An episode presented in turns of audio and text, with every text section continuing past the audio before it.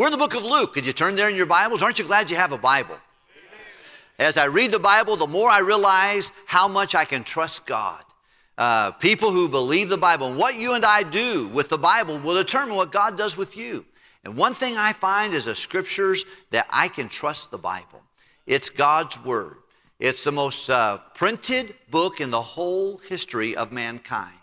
And more copies of the Bible uh, have been printed than any other book. And God wanted you to know that He's real through several things. Number one, creation at large. When you look at creation, when you look about how your eye was formed, and when you look at the beautiful colors in a fish in the Pacific Ocean, you see the marvels of a, of a bumblebee flying, which is virtually, they can't explain it. How does it's not possible based upon all the things that God does it. All the things that God does in, in the beautiful canyons of the Grand Canyon, the mountain peaks of Mount Everest, and other places of the world. You see the snow, not one snowflake is. When you look at creation, you gotta, you gotta come to some create thought. I don't know about your ancestors, but mine didn't swing from a tree. one professor said I was once a an amoeba beginning to begin. Then I was a, a, frog with my tail tucked in. Then I was a monkey in a banyan tree. And now I'm a professor with a PhD. I don't know if that's your story or not.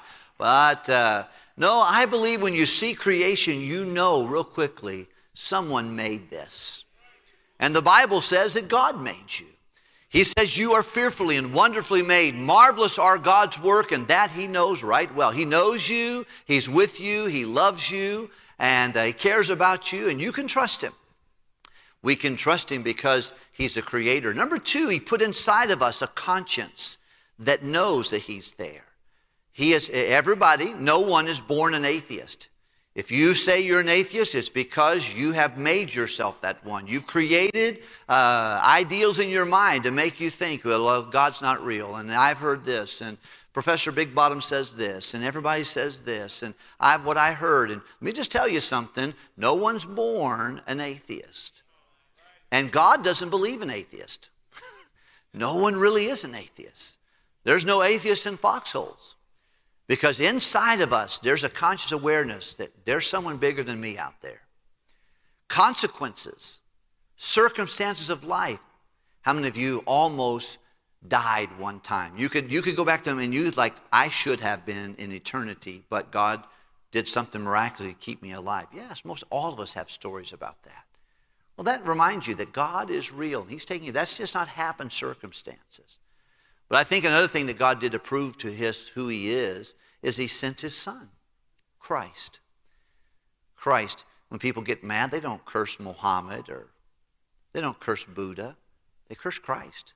You've done it and I've done it. People who are atheists curse his name with regularity as though he's a real person because he is. You better believe it. But when he sent Christ, time started all over again, 2023, because of what happened on a hillside outside of Jerusalem with one person that was crucified, buried, and rose again. God wanted everybody to know. It even changed our calendar. You can look at the calendar and see that there's a God. But then his final revelation of himself is in the Bible. God put him, he gave him proof of him in the Bible. He said, Pastor, I believe that Bible is a bunch of, it's just a book written by a bunch of men. It's a bunch of fairy tales. Well, I just tell you, just read it. Read it with an open mind, and you're going to find while you're reading the Bible, it'll start reading you. it will. Because the Bible says the Word of God is quick, it's powerful, it's sharper than any two edged sword, and it pierces. While once you're reading it, it starts stabbing you. And it says, Hey, John, I'm talking to you, buddy. It's a spiritual book. You can might be able to master an Agatha Christie or a Louis L'Amour, but you'll never master that book. You might figure out your history book and your science book, but you'll never get to the bottom of the well in this book. It's deeper than the bottom of the well because it's it's a spiritual book. And it tells us how to get to heaven from here. It tells us how to live after we know we're going to heaven. It gives us spiritual understanding. The entrance of God's word gives us light. It changes us. It provides God's promises to us. It tells the future. You know, God doesn't mind telling the future. As much as one fourth to one third of the Bible is futuristic in nature. He doesn't mind telling the future because he's already there. he knows the future better than you can remember what happened five minutes ago. And he puts it in print. You can look at the book of the Revelation, the last book of the Bible. And by the way, if you're scared of the book of Revelation, that didn't come from God. Every once in a while, people say, I'm scared of that book. Don't be scared of that book. There's a blessing for those who read that book. But uh, from chapter 4 all the way through to the end is all futuristics. And God put it right there and says, here's what's going to come down the pike if you're still here after I come back to get people. And he tells us what's going to happen because he's God and he's revealed himself through the Bible. But we're in the book of Luke, chapter number seven. In chapter, in the previous chapters, Jesus has been, he's 30 years old, he gets baptized and he gets the confirmation from his heavenly father that you're my son, I love you, and I'm pleased with you. He fasts for 40 days. Then he begins to go back to his hometown. They kick him out. He came into his own. His own received him not. And then he goes about and he, he gathers 12 men that uh, will follow him and they will become apostles. He had many disciples, but few were called as apostles. He said, Many are, many are called, but few are chosen. And those 12 were made apostles to be, he was going to spend time with them, send them forth to preach the gospel, and they would be sent out. They wouldn't become long term pastors, they would become uh, arrows to go throughout the known world and get the gospel to people. After he chose them, he gave them the Sermon on the Mount. And we see in chapter number six a different way of thinking, a different, a different way God's way up is sometimes down, and God's way down is sometimes up. And He has a different way in which He's teaching and indoctrinating them. Over the next three and a half years of His ministry, He'll begin telling them about His work and how He does things differently. Now they're with Him. All 12 of them are following Him around, and He is in Capernaum. Capernaum, uh, he was born and raised, excuse me, he was born in Bethlehem. He was raised in Nazareth, but Nazareth did not want him there. He was without honor in his own country. So now he's in Capernaum and seemed to be, it's right there on the, uh, the Sea of Galilee, which is 13 miles long, 8 miles wide, and he's at the tip of that situation. And it's a beautiful, beautiful uh, uh, lake of Gennesaret. I've been there, and I think it's just unbelievable to see all that took place around that, that sea. However, he has made his headquarters in Capernaum while he's up in Galilee. And he's there and he meets a, he meets a man who is a centurion. Now, he meets him because of, uh, of his, this man who's a centurion. Now, a centurion worked for the Roman government. He was a soldier, and he had uh, at least 100 men under his, uh, his rule. And that's why they call him a centurion, a century, a hundred. And so he worked for the Roman government, but he was a good man. As a matter of fact, almost every time you see centurions in the Bible, you'll see that God says something good about them. The centurion that took Apostle Paul to Rome, Claudius. You'll find the centurion that's at the cross and said, This man was a righteous man. You'll find that there are others who are a part of the, the, the, the, uh, the, the, Roman band that God, he kind of mentions good things about the centurions, kind of interesting enough. And it looks like to me that as they evaluated humanity, and of course all things they did, they were, he was impressed with the God of the Bible.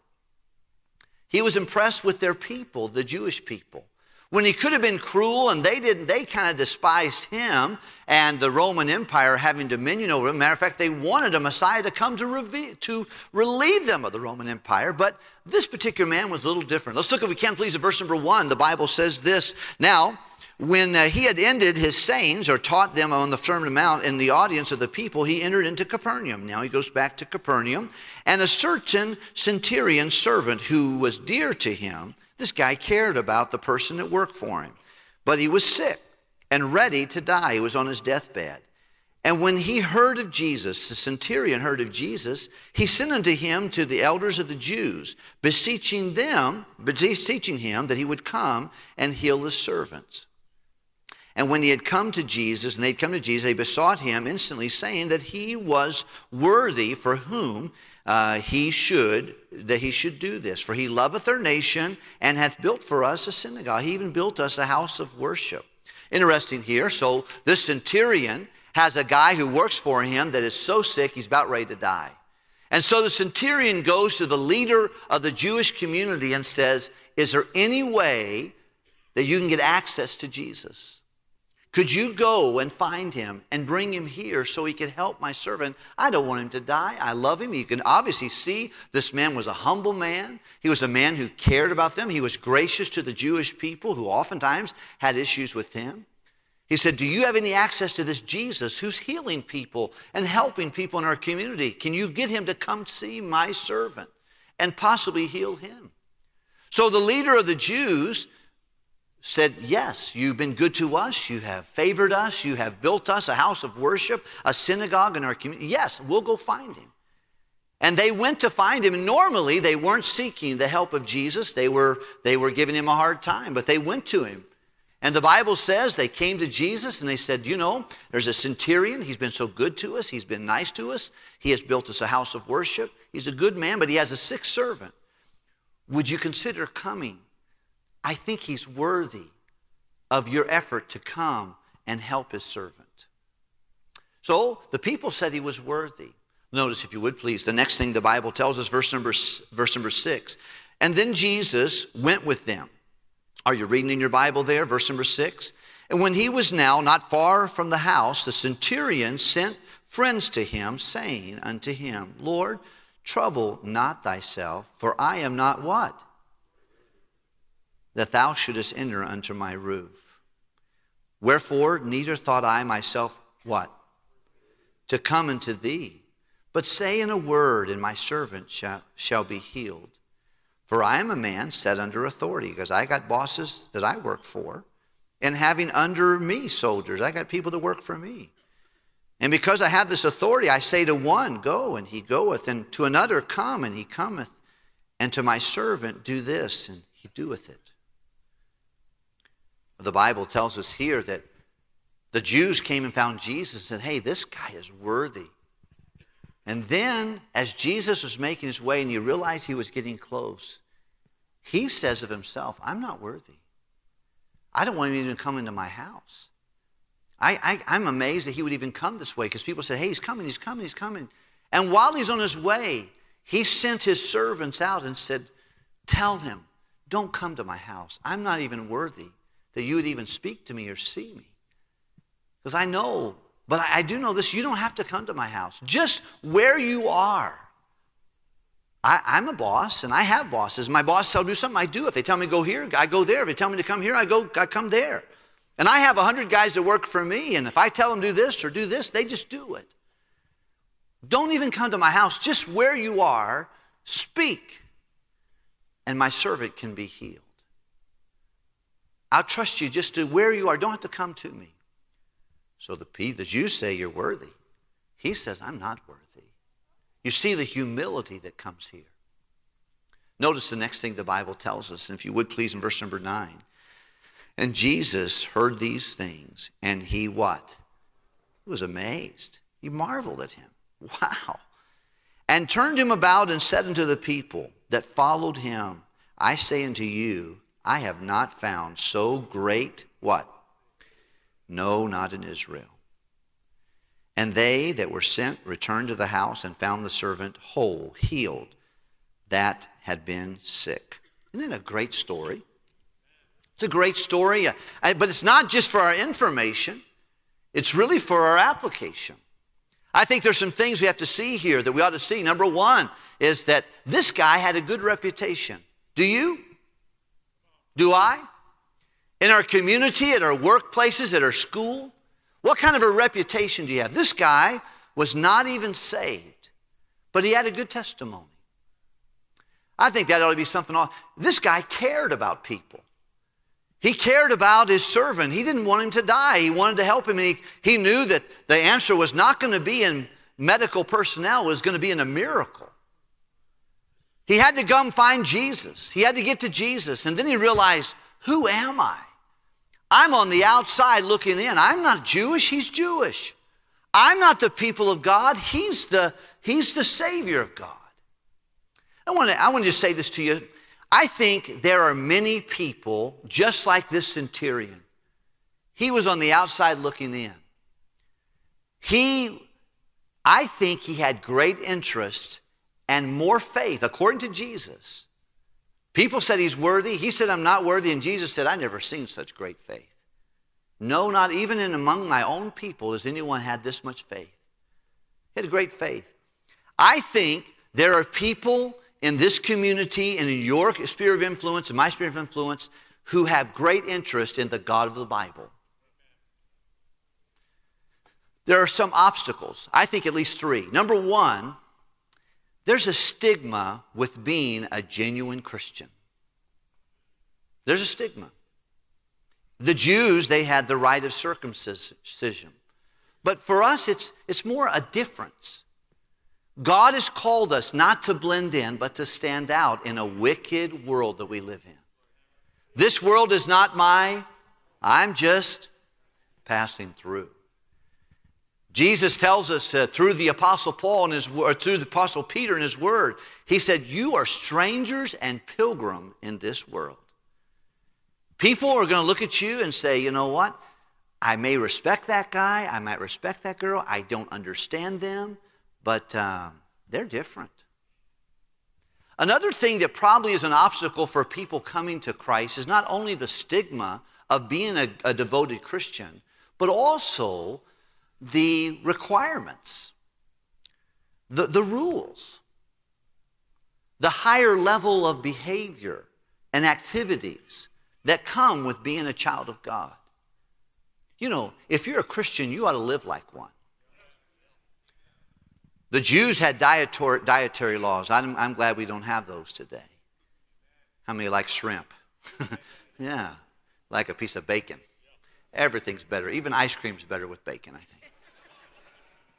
Yeah, but you know, we don't have those laws. We don't have to keep those laws. I think there's some reasons for healthiness that you might want to do that, but I don't think there's prohibitions in the scriptures for that. But there were for them. But I think many people on the outside look and say, you know what, if you really live for Jesus faithfully, there's a, it's, you're not going to blend in. You're going to have to stand out. And oftentimes it's an obstacle for people who want to be saved. I think the centurion probably had. I think another thing was is there was there were some things that they couldn't do that because their Bible, their holy book, and the God of the Bible told them you're not supposed to do that. Fornication, it's a sin. And you can whitewash if you want to and say, well, you know, it's a different, Where do you think it says, 2024? 20? If you want to sleep with your girlfriend, you can. If you want to live outside that, that's, that's old fogey. No, that's Bible. God is, God, God, there's, their things are just as black and white. And you can't use culture to explain them away. The Bible talks about alcohol. It talks about, he said, don't drink it. It says, he says, look not on the alcohol and, and, the, and the wine when it's fermented. Don't even look at it. It's amazing. People will take alcohol and they bring it around the cup and just look at it like they want to worship it. They get in clear glasses and they boy, it piles out and, and, and, the foam comes over and it's like that. I see guys and you watch a sporting event and some clown, they, they used to say, Hi, mom. Now they find two beers. the camera, they get on the camera. they show their beer. Like, what in the world?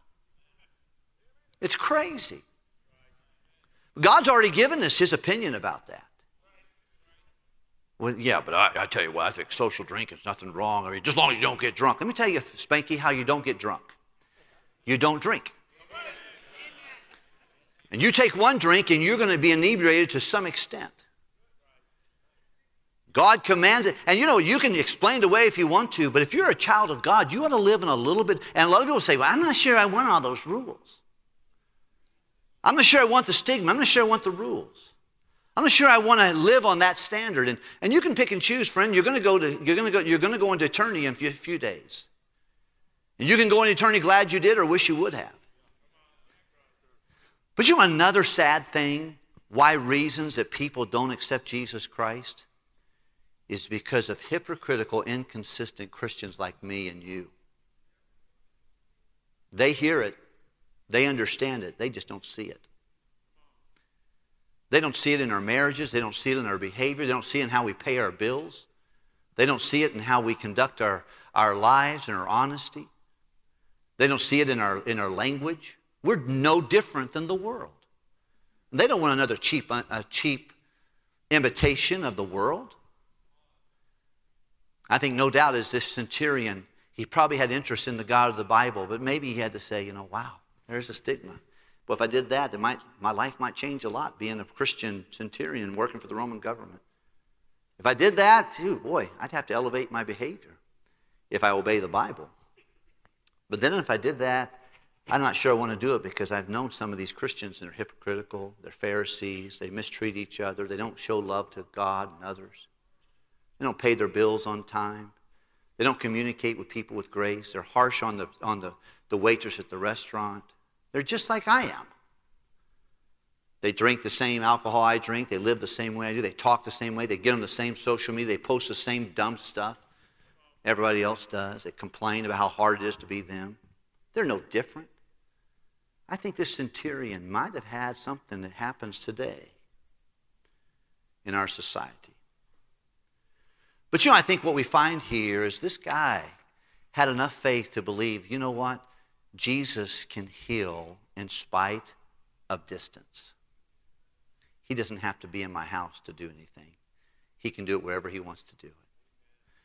Do you know, I think it's so important, you know, that God is greater than distance. I'm going to take you to the next one, and tonight we'll talk about the third one. I hope you'll be back tonight at 6 o'clock. And our church services here, for those of you who don't know, I think it's very good to come back on a Sunday night. Take, go home, take your nap, and get back. If you don't take your nap, still come back. It's a different service, different songs, and different passage of Scripture. But I'd like to encourage you faith cometh by hearing hearing by the word. Your faith will grow as you hear more of what God has to say, not because of I'm saying it. But you find this guy, understood something. He understood that God could overcome the matter of distance. You know, some of you, you're praying for someone, they're not here right now, they're not anywhere near you. But you know, they're not outside the reach of God. Because he, we have faith in him to do things that, uh, that he can reach beyond distance. But number two, he can reach beyond death. I'm going to just quickly go through this, and would you follow with me, if you would, please, in the next one, verse number 11. And it came to pass the day after, it's about 24 miles away, they went into a city called Nain. So it was a long walk they made in a day's time. Probably a part of the day that, that day, and then probably part of the day. And I want you to notice the next one. And many of his disciples went with him, and much people. Now, when he came nigh the gate of the city, behold, there was a dead man carried out. There was a funeral procession. And the only son of his mother, and she was a widow. And much of the people of the city was with her. There was two entourages coming in, colliding at the same time. Many of the disciples with Jesus, so this wasn't just the 12. There are many people that are following Jesus, and there are many people following a casket a bearer there, and there are guys who are carrying it. No doubt there are minstrels playing flutes and getting people's attention. There are mourners who are saying, Alas, a hero, alas, a son. And, and, and a professional mourner getting everybody's attention, and people would stop and maybe bow, or they might even send some money out to the widows, and people are following this casket. Two entourages coming and colliding at the gate. One coming into Nain, one coming out. And here we find there's a boy laying on a, on, a, on a stretcher, being held up by people who's dead. His body has been clean, he has been wrapped and shrouded. And they're taking him out to Endor where they're going to bury him there. And Jesus sees the funeral. And he especially sees the widow woman who's losing her last lifeline, her young adult son. And he has compassion on her. Look and see what he does, if you would please. If you would please look, and the Bible says, verse 13. And, he, and the Lord, and, and when the Lord saw her, he had compassion on her. Boy, wouldn't that be a good thing for us to have? And he said unto her, Weep not. That's normally not what you say at a funeral. I've been to 351 funerals, or excuse me, 531 funerals, and I never told people, Stop crying. Stop it. Knock it off. Stop crying. No, that's what he said. He said, Stop crying. Don't weep. Verse 14, and he came and touched the bier, he touched the casket. And they that bare him stood still, and he said, Young man, I say unto thee, arise. And he that was dead sat up and began to speak. And he delivered him to his mother. And there came fear on all, and they glorified God, saying, That a great prophet is risen up from among us, that God hath visited his people. And the rumor, or the word, or the report of him went forth throughout all the Judea throughout all the regions round about. And the disciples of John showed him of all these things. Here we find that Jesus is not limited by distance and he is not limited by death. Even his own death, he was resurrected. He only healed three people back from the dead. One was a little girl, a damsel. And he spoke to her. He said, Damsel, come forth. Another guy in John chapter 11, his name was Lazarus. And he called Lazarus, get out of there. And this guy, he said, Young man, arise. And he stepped and talked. You know, I'm grateful. Now, God can do anything He wants to do anytime He wants to do it. You know, what's the most wonderful thing is, is that you cannot just, you're not going to avoid your first death. But all three of these people died later. Because it's appointed a man wants to die. You're going to die physically. But you don't have to die eternally. You don't have to die and go to hell. There's two deaths in the Bible. The first is a physical death. Both deaths are separation. When someone dies physically, the reason we weep is because we won't get to see them again. We won't get to be with them again. We won't get to answer their call again. It's over. We have been separated from our loved one. That's why we cry. And when we die, those who love us will be separated from us, and that's why they'll cry. Because death is not annihilation, separation. And you can't avoid it. You're not going to live forever with the body you live in right now. But the second death is to be put into the lake of fire forever and ever and ever. Forever separated from God. And God doesn't want you to be separated from Him. Matter of fact, the most famous verse in the Bible for God so loved the that He gave His only begotten Son, that whosoever would believe in Jesus would not perish. What does perish mean? Die the second death. But they would have the opposite of that eternal life. The Bible tells us in Romans chapter 6 verse 23 For the wages of sin is death. If I have to pay for my sin, you have to pay for your own sin. You're going to die two times. Physically separated from your body and loved ones, and eternally separated from a God who didn't want it that way. But the gift of God is eternal life through Jesus Christ our Lord. Remember, it says the gift of God is eternal what? Life. Opposite of eternal death. And it's true.